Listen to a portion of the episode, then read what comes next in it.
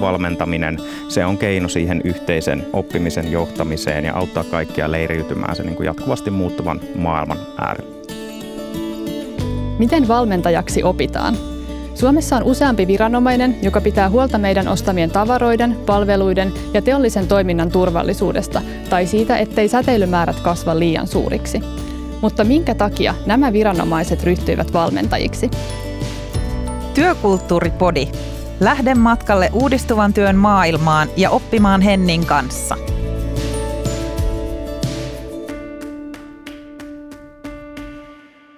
Tällä kertaa mun kanssa studiolla on tutkimus- ja kehitysjohtaja Minna Päivinen Turvallisuus- ja kemikaalivirastosta, johtaja Jussi Heinonen Säteilyturvakeskuksesta sekä johtamiskouluttaja ja ajattelija Dan Sopak. Tervetuloa kaikille. Kiitos. Kiitos. Valvonta ja valmentaminen, eikö ne vähän niin kuin toistensa vastakohtia? Että mistä me tänään oikeastaan puhutaan, kun aiheena on valmentava viranomaistyö? Valmentava viranomaistyö on käsite, jota me ollaan käytetty tällaisesta ajattelumallista, jossa viranomainen vastaa yhteiskunnan muuttuneisiin haasteisiin ja haluaa olla meidän tapauksessa viemässä turvallisuusasioita mahdollisimman vaikuttavasti tänne eteenpäin näille säätelyn kohteille rakentavalla ja positiivisella ja kannustavalla tavalla ja kuitenkin epäkohtiin jämäkästi puuttumalla. Ja jos tuosta jatkaa, niin itse ajattelen silleen, että jos ajatellaan perinteistä valvontaa, että on menty tarkastamaan jotain, todentamaan jotain, tällaista, mikä varmaan mielikuva on, niin, niin kuin Minna sanoi, maailma muuttuu, pitää miettiä, että miten me ollaan vaikuttavampia ja miettiä niin kuin monipuolisia keinoja. Ja itse näen jotenkin, että se on tilanneymmärrystä ja viranomaiselta parhaita keinoja siihen, että se toiminnanharjoittaja sitoutuu turvallisuuteen ja hoitaa itsenäisesti asiat. Mä jotenkin itse näen, että kyse on tavallaan semmoisesta viisaasta viranomaistyöstä, jossa oikeastaan mun mielestä pitääkin löytää semmoinen hyvä tasapaino siihen, että tota, miten luodaan niitä semmoisia reunaehtoja ja pelisääntöjä ja miten autetaan sitten sitä ikään kuin viranomaistyön kohteena olevaa sitten löytää just siihen hänen tilanteeseensa ne niin kuin parhaimmat toimintatavat. Ja tämä on mun mielestä niin kuin aika pitkälti valmentamisen keskiössä myös. Mä oon kuvannut valmentamista näin, että se on sitä, että autetaan toista ikään kuin johtaa itseään tai omaa toimintaansa viisaalla tavalla osana kokonaisuutta. Ja siinä tavallaan pitää löytää just tämä tasapaino, että viranomainen se tuo sen ymmärryksen siitä kokonaisuudesta, mihin lainsäädäntö on menossa, mitkä on ne yhteiset niin kuin pelisäännöt, mutta siihen tulee sitten rinnalle tämä uusi aspekti, eli autetaan sitten myös toista niin kuin löytää, että mikä olisi just se hänelle paras tapa toimia näiden vallitsevien olosuhteiden puitteissa. Eli se on sitä tasapainon hakemista sen niin kuin yksittäisen kohteen välillä ja sitten niiden laajempien puitteiden välillä. Ja vaatii varmasti paljon just sitä, että ymmärtää sitä ympäristöä, missä toimitaan, sitä yhteiskuntaa, maailmaa, kaikki ne säädökset. Että mikä on se, missä sitä työtä oikeasti sitten arjessa tehdään. No kun me puhutaan sitten tästä valvonnasta, niin siinä on varmasti tosi paljon erilaisia säädöksiä. Tietysti lainsäädäntö on ehkä se kaikkein suurin, mikä sitten ohjeistaa, mutta paljon myös muita ohjeita, joita täytyy sitten noudattaa. Ja nyt kun puhutaan vielä sitten teidän tapauksessa turvallisuudesta, joka ulottuu sitten kansalaisten arkeen, niin miten käytännössä sitten viranomaisen valvontatyötä tehdään valmentavasti? Et mitkä on niitä asioita, jotka siinä arkisessa tekemisessä sitten muuttuu? Miten sä Minna kuvailisit? Oikeastaan kyse on tosi laajasta kokonaisuudesta, joka ulottuu niin kuin arjessa sinne arjen eri tasoille ihan sieltä viranomaistyön suunnittelusta sinne käytännön toteutuksen tasolle. Mutta tuossa jo hyvin sanokin siitä, että, että se on niin kuin ymmärrystä siitä vallitsevasta tilanteesta ja meidän kohdalla sitten me puhutaan aika paljon tämmöistä niin kuin riskitietoisesta valvonnan ja viranomaistyön kohdistamisesta, joka tarkoittaa sitä, että me pyritään tunnistamaan esimerkiksi, jos esimerkkinä nyt olisi vaikka sitten joku yritysten tietyn lainsäädäntökokonaisuuden valvonta, niin yritysten sen vallitseva tilanne ja se, missä kohti he ovat omaa tätä turvallisuuden kehittämisen polkua. Voi olla uusia yrityksiä, jotka ovat vasta alkumetreillä ja voi olla hyvin kokeneita yrityksiä, jotka on jo pitkällä. Eli tavallaan se tilannetietoisuus ja ymmärrys just siitä laajasta kokonaisuudesta, niin kuin Dan tuossa jo toi hyvin esille, niin, niin se on yksi tämmöinen keskeinen arjessa näkyvä piirre, että, että yritetään mahdollisimman hyvin sekä kohdentaa sitä meidän toimintaa ja ymmärtää, että mitä siellä kentällä siinä tietyssä kohdejoukossa tapahtuu ja mitkä ne tarpeet siellä on. Ja sitten siitä lähdetään rakentamaan sitä yhteistä ymmärrystä ja, ja sitä lainsäädännön syvimmän olemuksen ymmärrystä ja motivaatio sitten täyttää ne velvoitteet, joita on asetettu. Sä mainitsit tämän motivaation. Jussi, kerrotko tavallaan tämän motivaation syntymisestä, että miten se ehkä sitten tämä tämmöinen uudenlainen valmentavampi toimintatapa, niin miten se on vaikuttanut motivaation sitten siellä teidän organisaatiossa? Tuossa on mielenkiintoista tarttua siihen, että miten motivoidaan toiminnanharjoittajaa, mutta meidän oman porukan niin viranomaisten työntekijöiden motivaatio, niin siinä on varmaan, kun me on tätä muutosta tehty, niin siinähän on laidasta laittaa. Toiset tykkää ja toiset ei. Niin kuin mun mielestä se on tällä hetkellä se tilanne. Ja toiset näkee sen hyvin motivoivana, että jos taas vähän karrikoi, että, että viranomainen tekee niin kuin aina samalla tavalla ja perussapluunalla ja joka tilanteessa toimitaan niin kuin samalla valvontatavalla, niin ja se niin kuin monet näkee, että ei se ole niin kuin toimiva tapa ja se on vaikutetapa ja sitten se oman työn merkitys ja vaikutusmahdollisuudet, kaikki sellainen, että miksi me teemme sitä työtä, niin se heikkenee. Et kyllähän tästä tulee sellaista, mitä mä näen sen motivaation, että me pyritään elää ajassa, me mietitään, että millä tavalla nykyajassa moderni viranomainen toimii, jotta me ollaan vaikuttavia, jotta se meidän työn merkitys edelleen säilyy, koska meillä on melkein kaikki töissä sen takia, että ne näkee sen työn merkityksen ja sen turvallisuuden ja meidän tapauksessa Suomen ydin- ja ja se pitää säilyä. Ja tämä on se suunta sinne. Mutta kyllähän se on nyt tässä muutosvaiheessa. Toiset tarttuu, että jes, tämä on just sitä, mitä mä oon aina tehnyt ja haluan vahvistaa. Toiset että miksi tätä nyt pitää muuttaa, että miksei tämä nykyinen tai vanha tapa käy. Silleen henkilöstön motivaatio vaihtelee. Dan, minkälaisia ajatuksia sulla tulee, kun sä kuuntelet heidän kertomusta tästä uudesta toimintatavasta? Joo, kuulostaa erittäin hyvältä ja oikeastaan siltä samalta, että mi- miten on muutenkin oikeastaan meidän niin kulttuurissa ja ympäristössä ja työelämässä ja muuta käymä, käynnissä tämä muutos. Että me siirrytään tämmöiseen niin kuin tavallaan yhteisen oppimisen johtamisen prosessiin, jossa kaikki otetaan niin kuin viisaalla tavalla, semmoisella hyvällä tavalla mukaan siihen prosessiin. Ja käytännössä just niin kuin tässä tuli esille, kun maailma muuttuu kovaa tahtia, niin pyrkimyksenä on niin kuin yhdessä auttaa porukkaa leiriytymään sen kysymyksen äärelle.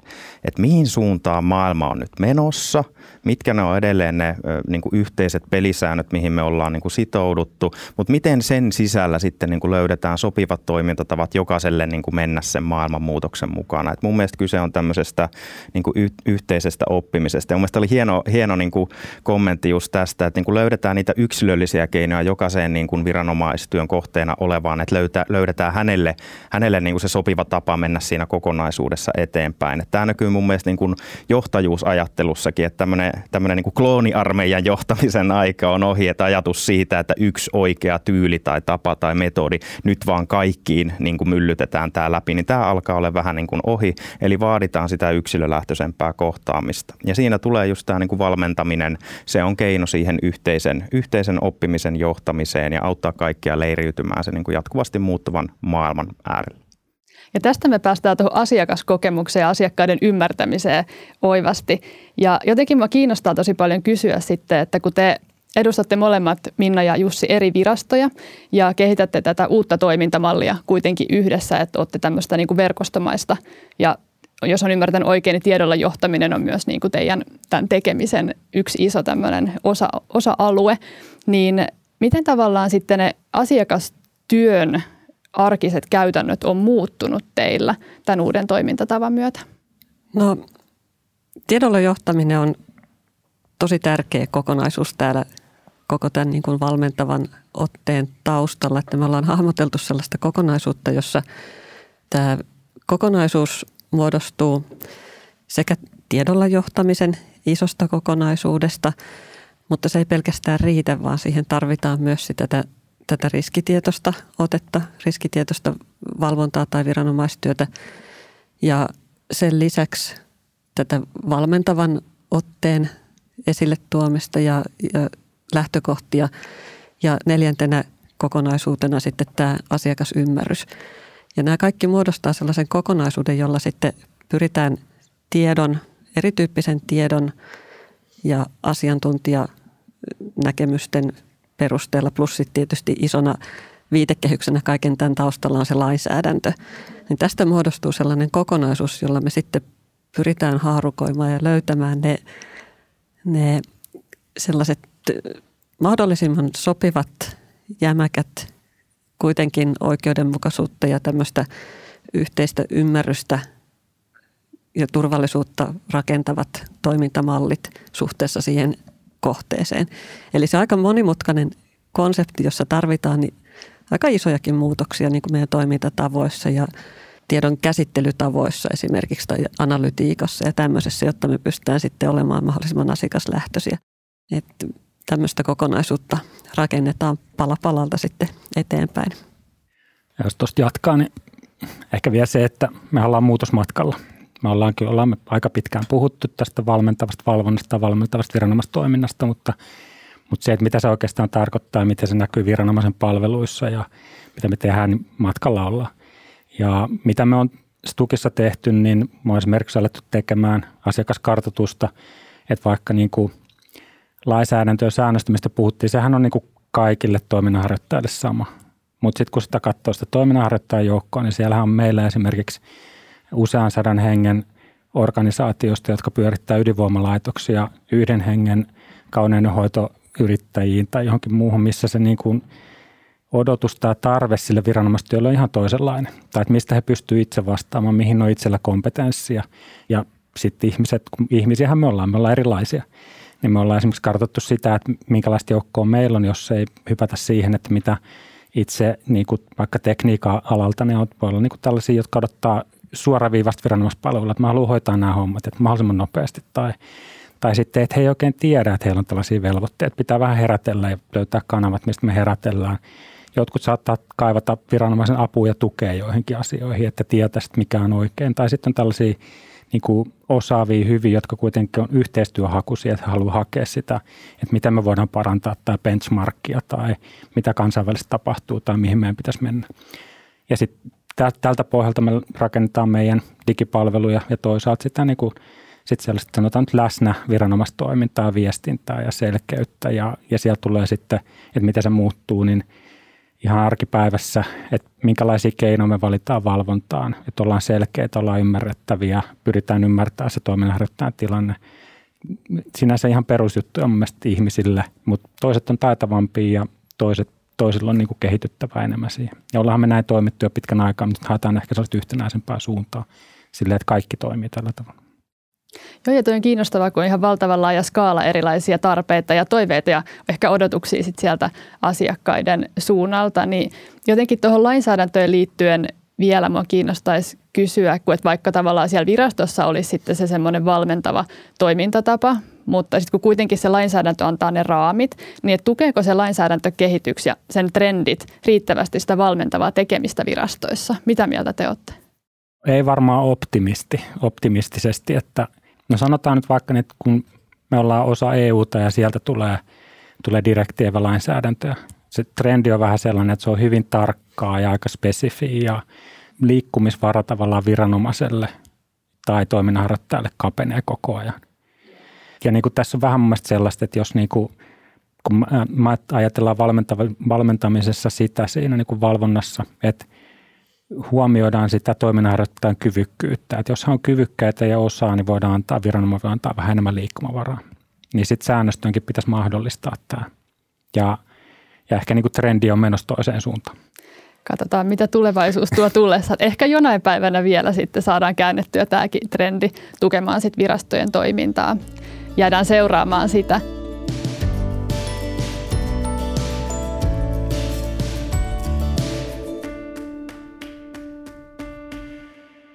Dan, sulla on pitkä kokemus johtajuuden ja valmentamisen kouluttajana ja miten sä kuvailisit sen asiakastyön ja valmentavan työotteen välistä yhteyttä? Joo, eli oikeastaan se perus sama ydin niissä toteutuu, että jos haluaa hyvin yksinkertaisesti kiteyttää, niin ehkä sellainen perinteinen niin kuin ei-valmentava kohtaaminen, on se sitten viranomaistyössä tai johtajuudessa tai on se vaikka kotona perheelämässä, niin se usein näkyy siitä, että niin kuin ylempi vaan tuuppaa käskyt alemmalle ja sanoo, mitä pitää tehdä. Ei hirveästi kuuntele tai ota huomioon just sitä erilaisuutta, erilaisia tarpeita, toiveita, mitä siellä on. Ylhäältä tulee vaan käskyt ja ne vaan tuupataan. Ja sitten kun se alkaa muuttua enemmän valmentamaksi, niin silloin tulee mukaan tämä tavalla tavallaan niin kuin aito kiinnostus. Et ennen kuin lähdetään käymään läpi niitä isoja kuvia, niin käydään vähän sitä keskustelua, että no hei, kerro vähän itsestäsi ja mikä on sulle tärkeää. Ja just tämä, mitä tota Jussi korosti, että mitkä on sun tarpeet, että ne on niin kuin sanoit, niin ne on hyvin erilaiset eri kohderyhmillä. Ollaan kiinnostuneita siitä, pyritään oppia tuntemaan ja sitä kautta sitten suunnitellaan se yhteistyö sopivanlaiseksi. Eli se on tämmöistä kiinnostumista, mukaan ottamista, osallistamista ja sitä kautta sitten just, että pyritään löytämään ne sopivat toimintatavat just sille kyseiselle toiminnanharjoittajalle. Ja varmaan sitten aika paljon asiakkaalta oppimista siinä on mukana. Just näin. Se on molemmin puolista oppimista. Et nyt se ei ole vaan sitä, että tavallaan se, niin se valvonnan tai viranomaistyön kohde oppii ylempää, vaan nyt niin kuin molemmat oppii toisiltaan. Ja tämä on myös, miten tämä näkyy nyt vaikka, jos sit mietitään ihan työelämää ja työelämän vuorovaikutusta. Et se on sitä, että molemmat oppii, oppii toisiltaan ja sitä kautta löytää, löytää ne niin kuin sopivat tavat mennä sitten yhdessä eteenpäin niiden laajempien puitteiden kanssa, mitä siinä sitten on. Ja saaks, jos tuosta vielä saa jatkaa, niin just mm. noin kun Tani sanoi, mutta on viranomaistyössä sitten se puoli, että silloin kun asiat ei ole kunnossa, ja. niin kyllähän meidän pitää puuttua ja, ja vaatia ja. ja olla tiukkoja. Et ei, ei, se niinku, ei se tässä ole häviämässä, vaikka halutaan sitä sitten vahvistaa, että ymmärretään sitä tilannetta ja annetaan liikkumavaraa, kun siihen on kyvykkyys ja näin. Mutta jos turvallisuus vaarantuu, niin viranomainen puuttuu. Mutta kyllähän sielläkin siis silti mun mielestä pitää pyrkiä ymmärtää, kuuntelee, niin kuin tietyllä tavalla rakentaa sitä motivaatiota, että nekin toiminnanharjoittajat, jotka ei toimi hyvin, niin – pyrkisi etenemään sinne parempaan suuntaan. Joo, juuri näin. Mä tässä on yksi, yksi esimerkki, mitä on joskus käyttänyt, mikä toimii valmentamisessa aika hyvin. Että se on vähän sitä, että jos ajatellaan tämmöistä peliä tai muuta, niin siinä kerrotaan, että hei, tässä on nämä pelikentän rajat, tässä on nämä säännöt, että ton niin kuin rajan yli ei vaan yksinkertaisesti voi mennä.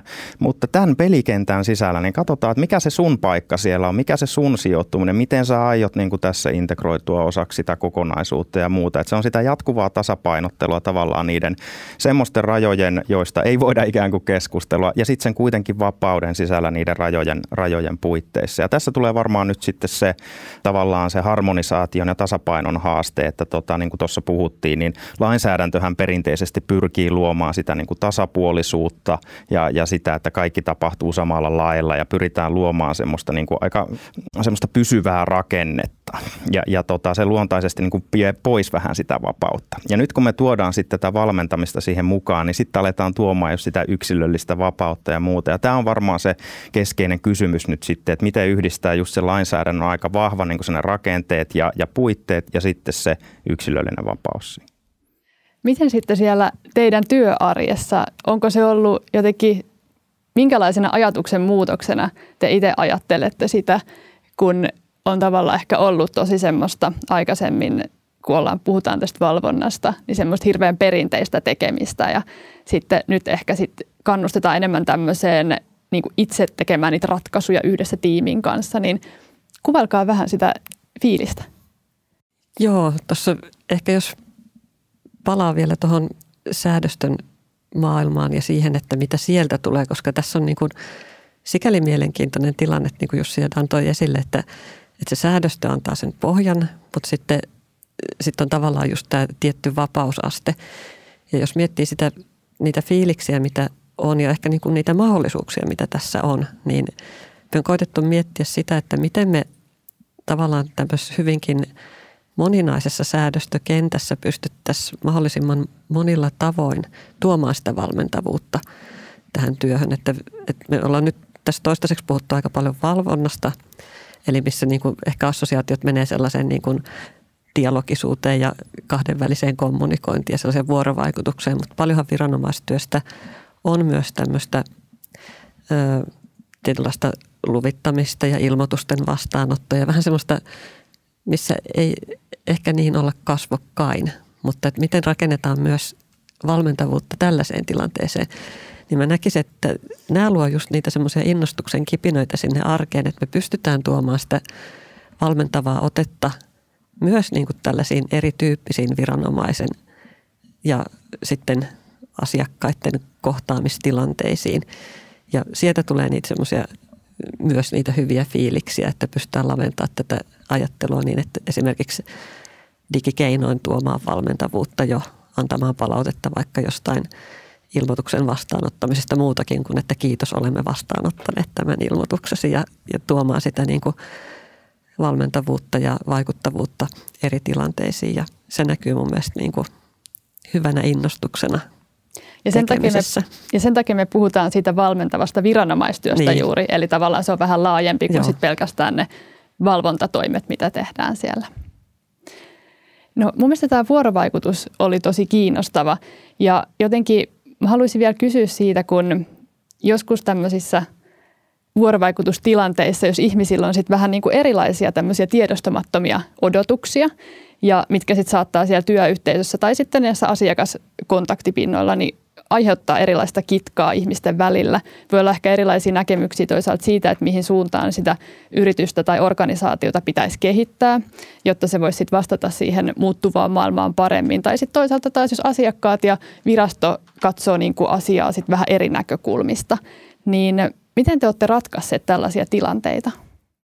No kyllä varmaan niin kuin sisäisesti sehän on aika perinteistä muutoksen läpivientiä, viestintää ja keskustelua – strategista viestintää, mitä tämä tarkoittaa käytännössä, keskustelutilaisuuksia. Sitten on pyritty pilotoimaan tai kokeilemaan, viemään niin kokeilujen kautta sitä, sitä käytäntöä. Nyt lähdetty niin muuttaa sitä perinteistä, että tehty vaikka tietyllä alueella meillä niin vähän teemakohtaisesta valvontaa, että katsotaan joku teema ja mietitään siihen parhaat keinot, että millä kerätään sitä tietoa ja miten viedään eteenpäin. Ja tota, sitten jonkun muun on tuota, mitä Minna sanoi, että miten viedään vaikka päätöksissä, pyritään olemaan valmentavia ohjaa. Nyt meillä on kokeilu siitä mennessä, mitä sellainen yksi hankala asia, joka on ollut vaikea korjata, että miten me oikeastaan saataisiin vaikuttavuutta siihen, haettu niin tällaisia mahdollisimman lähellä sitä arkipäivän tekemistä kokeiluja.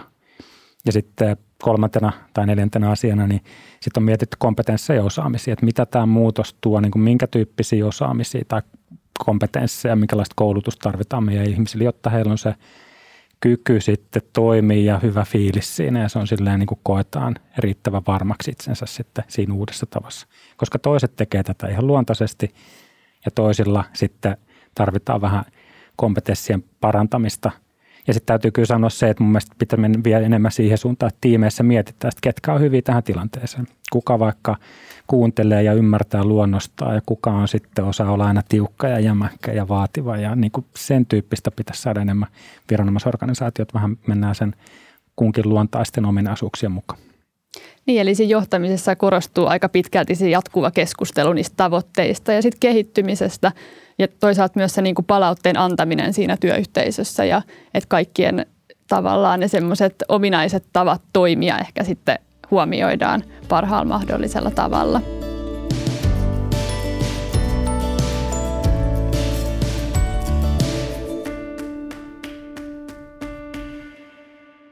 Oppimisesta mä haluaisin puhua teidän kanssa vielä lisää, koska se on yksi iso teema, mikä liittyy varmasti, kun puhutaan muutoksesta tai tämmöisistä uusista tavoista tehdä työtä. Niin mitä te sanoisitte? Tämä kysymys olisi teille kaikille. Minkälaista oppimista me tarvitaan organisaatioissa tällä hetkellä ja miten sitten ehkä voi myöskin niin kuin kouluttaa tai valmentaa johonkin, jota me ei ehkä vielä tunneta? Puhutaan tämmöistä ennakoimattomista tapahtumista. Mä voin aloittaa tuosta ainakin oppimisesta silleen, että me on niin puhuttu meidän organisaatiokulttuurista, millainen se on. Tämä on alettu nyt taas puhumaan. Niin turvallisuusalalla kun me ollaan, niin me, me ollaan aika sellainen ohjeorientoitunut organisaatio. Me edellyttää aika paljon, että meidän valvottavilla, meidän asiakkailla on niin kuin tarkat ohjeet. Ja sitten sit se niin kuin heijastuu meidän oma organisaatio. Meillä on hyvin paljon ohjeita. Ja nyt me ajatellaan jotenkin, että se jäykistää sitä organisaatiota jotenkin sellainen oppiminen vaikeutuu. Ja, ja meidän pitäisi päästä siihen, että vähän niin kuin aina arkipäivässä miettiä, että no nyt, nyt meillä oli tällainen tavoite, tehtiin tällainen valvontatoimenpide, tehtiin vaikka tarkastus. Saavutettiin me tavoitteet, oliko tämä hyvä tapa, miten meidän kannattaisi tehdä eri seuraavalla kerralla, kun vastaavat. Sellaista niin kuin arkipäivän reflektointia, tiimin oppimista, jotenkin sellaista, että mietittäisiin, että mikä on hyvä tapa.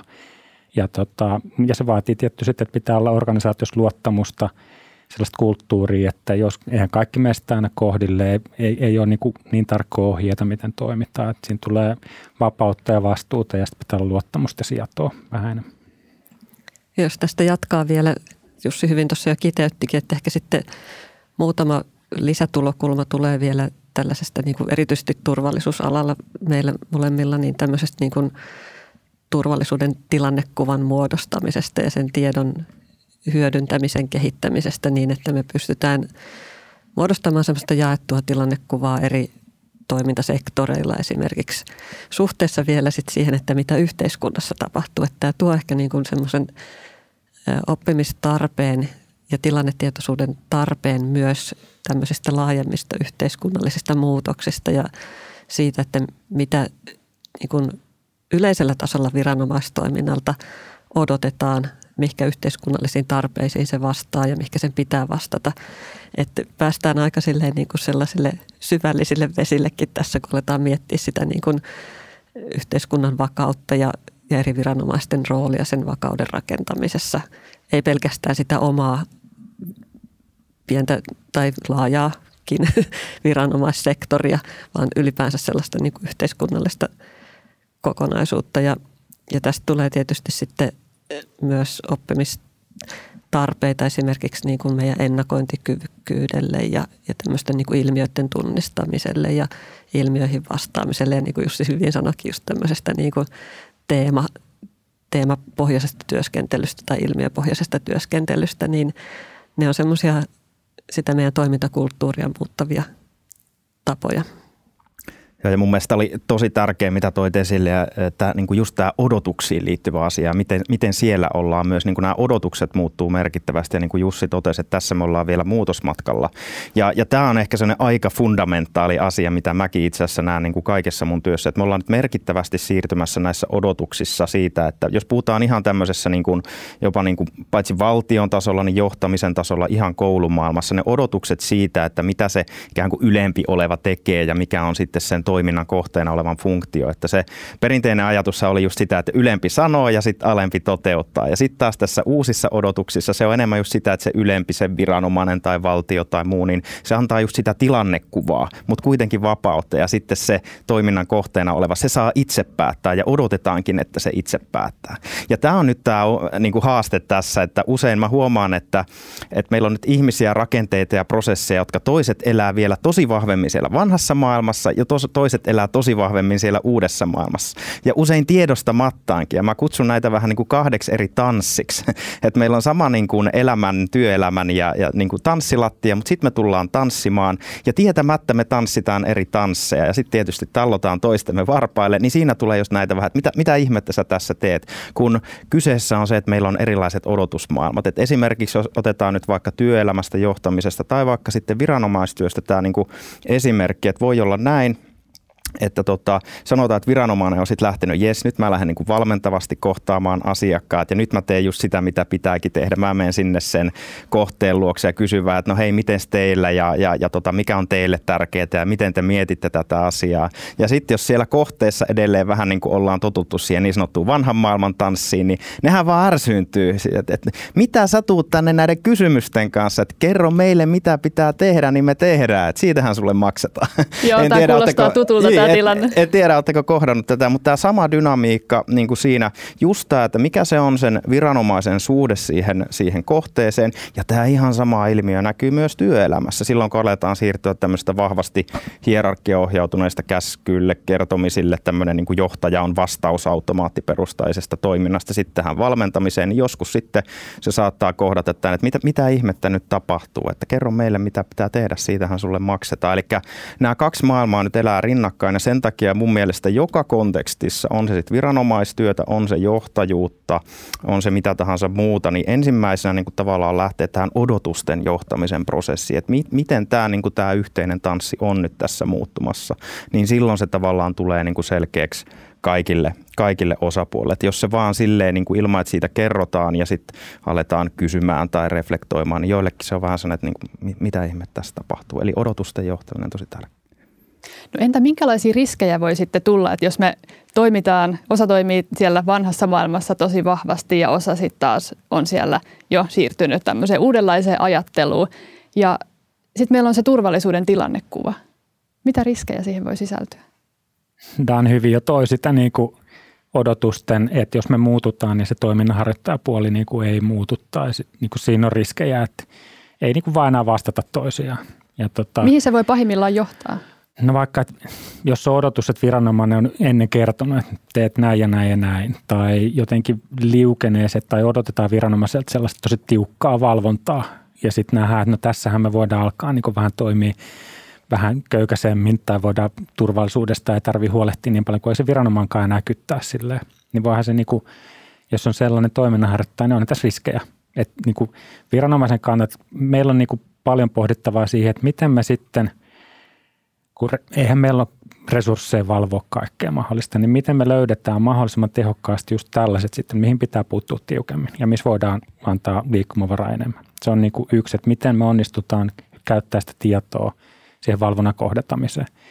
Ja no sitten on tämä odotusten hallinta eri puolilta, että mitä päättäjät tai kansalaiset tai kuka sitten odottaakin, että jos jotain tapahtuukin, jos tapahtuu joku onnettomuus ja sitten viranomainen on modernisti valmentanut ja mitä tapahtuu meidän maineelle esimerkiksi uskottavuudelle. Se, ei se siis, kyllä siitä selvitään, mutta sitten se niinku vaikuttaa jatkossa monen asiaan voi niinku vaikuttaa siihen, että viranomaisen luottamus kun menee, niin se on Suomessa tosi hankala meidän yhteiskunnan kannalta.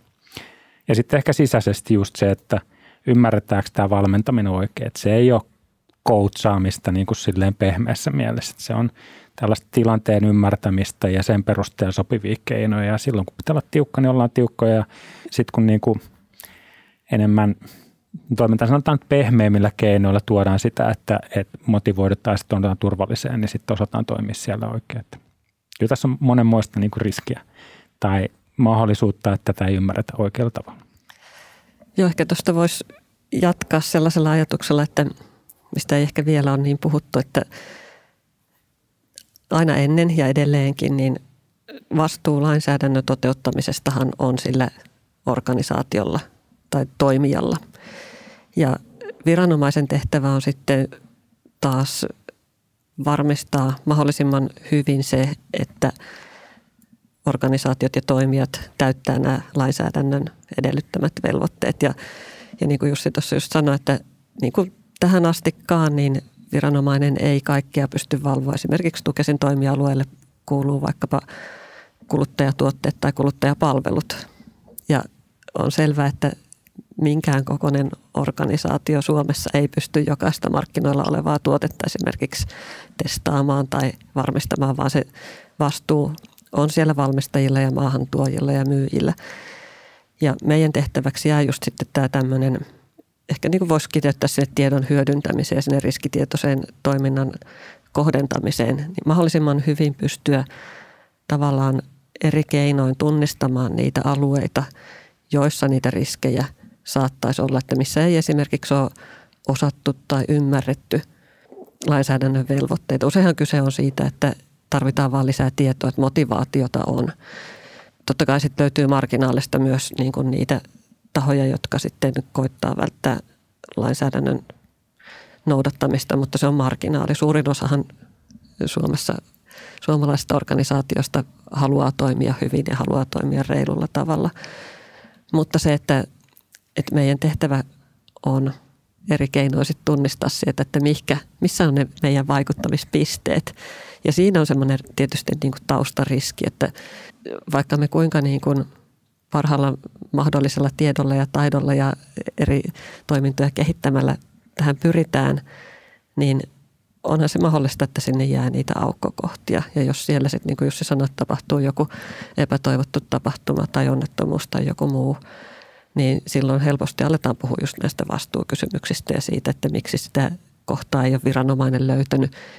Plus sitten tietysti pitää puhua siitä, että miksi se taho ei ole täyttänyt niitä lainsäädännön velvoitteita. Että siinä on vähän tällainen niin kuin tasapainohakemistilanne. Niin, eli tavallaan nyt jos mietitään tätä viranomaisyhteistyötä, niin voiko se yksi riski olla se, että jos se tilannekuvatieto eri viranomaisten välillä ei välity riittävän hyvin, niin sitten se aiheuttaa tämmöisiä riskimahdollisuuksia. Se on varmaan se ehkä, mitä kuvasit, niin nykytilanne ja enemmän se on mahdollisuus, että me saataisiin piennetty riski, kun me saataisiin tieto kulkea jouhevammin. Ja siinä nyt niin kuin tehdään esimerkiksi Tukesessa Tuk nyt koettaa rakentaa, että meillä olisi yhteinen valvontajärjestelmä, tietojärjestelmä, että saataisiin tieto liikkua paremmin, koska meillä on samoja valvonta-asiakkaita, ketä me valvotaan. Mutta ei se nykytilanne ei ole mikään kauhean hyvä siinä. Joo, mä palaisin tavallaan just siihen kysymykseen, että miten me pystytään sitten, äh, niin kuin Jussi sanoi tässä, että on hyvin erilaisia niin kuin toiminnanharjoittajia, niillä erilaisia tarpeita ja varmaan myös osaamisen asteita näiden asioiden suhteen. Niin mä kokisin, että se keskeinen kysymys tässä on nyt se, että miten jokaista yksittäistä näistä toiminnanharjoittajia pystytään auttamaan niin kuin tasapainoisella ja tarkoituksenmukaisella tavalla. Ja vähän niin kuin skannaamaankin, että mihin se on niin kuin kykeneväinen ja, ja, ja näin poispäin. Eli tota, mä oon itse käyttänyt silloin, kun tekee valmentavaa johtajuutta esimerkiksi niin tämmöistä käsitettä kuin vastuunkannon valmiusaste. Et mitä enemmän on vastuunkannon valmiusastetta, sitä enemmän voidaan siirtyä valmentamaan ja mitä vähäisempi se on, niin sitten ehkä vielä vaatii semmoista aika ohjeistavaa, kertovaa näkökulmaa. Ja aika usein se vastuunkannon valmiusaste, se koostuu siitä ihan tiedollisesta ymmärryksestä ja sitten toisaalta vähän semmoisesta, että kuinka paljon on niin kuin oppinut sit itse ja haluaa tehdä valintoja ja näin poispäin. Ja ehkä siinä mun mielestä on tärkeää just huomata se, että jos se ei ole ehkä tietämystä vielä ja, ja semmoista semmoista halukkuutta, niin silloin se voi olla, että siinä suhteessa sitten on enemmän tämmöinen suoraviivainen, annetaan ohjeita ja kerrotaan ja muuta. Mutta sitten just näiden joidenkin kanssa, jotka sitten haluaa enemmän osallistua, heillä on tietoa, he, he tykkää niin tehdä, niin silloin siirtyä siihen, siihen hyvin valmentavaan moodiin ja näin poispäin. Että jotenkin se, että miten löydetään jokaisen toimijan kanssa se sopiva vuorovaikutustanssi, joka palvelee just sitten sitä heitä ja siinä, miss, missä he on menossa. Eli sitä kautta varmaan myös sitten semmoista hoksotinta, että missä kukin on menossa ja sitten osaa vähän niin kuin muokata sitä lähestymistapaa viran, viranomaisenakin. Sitten.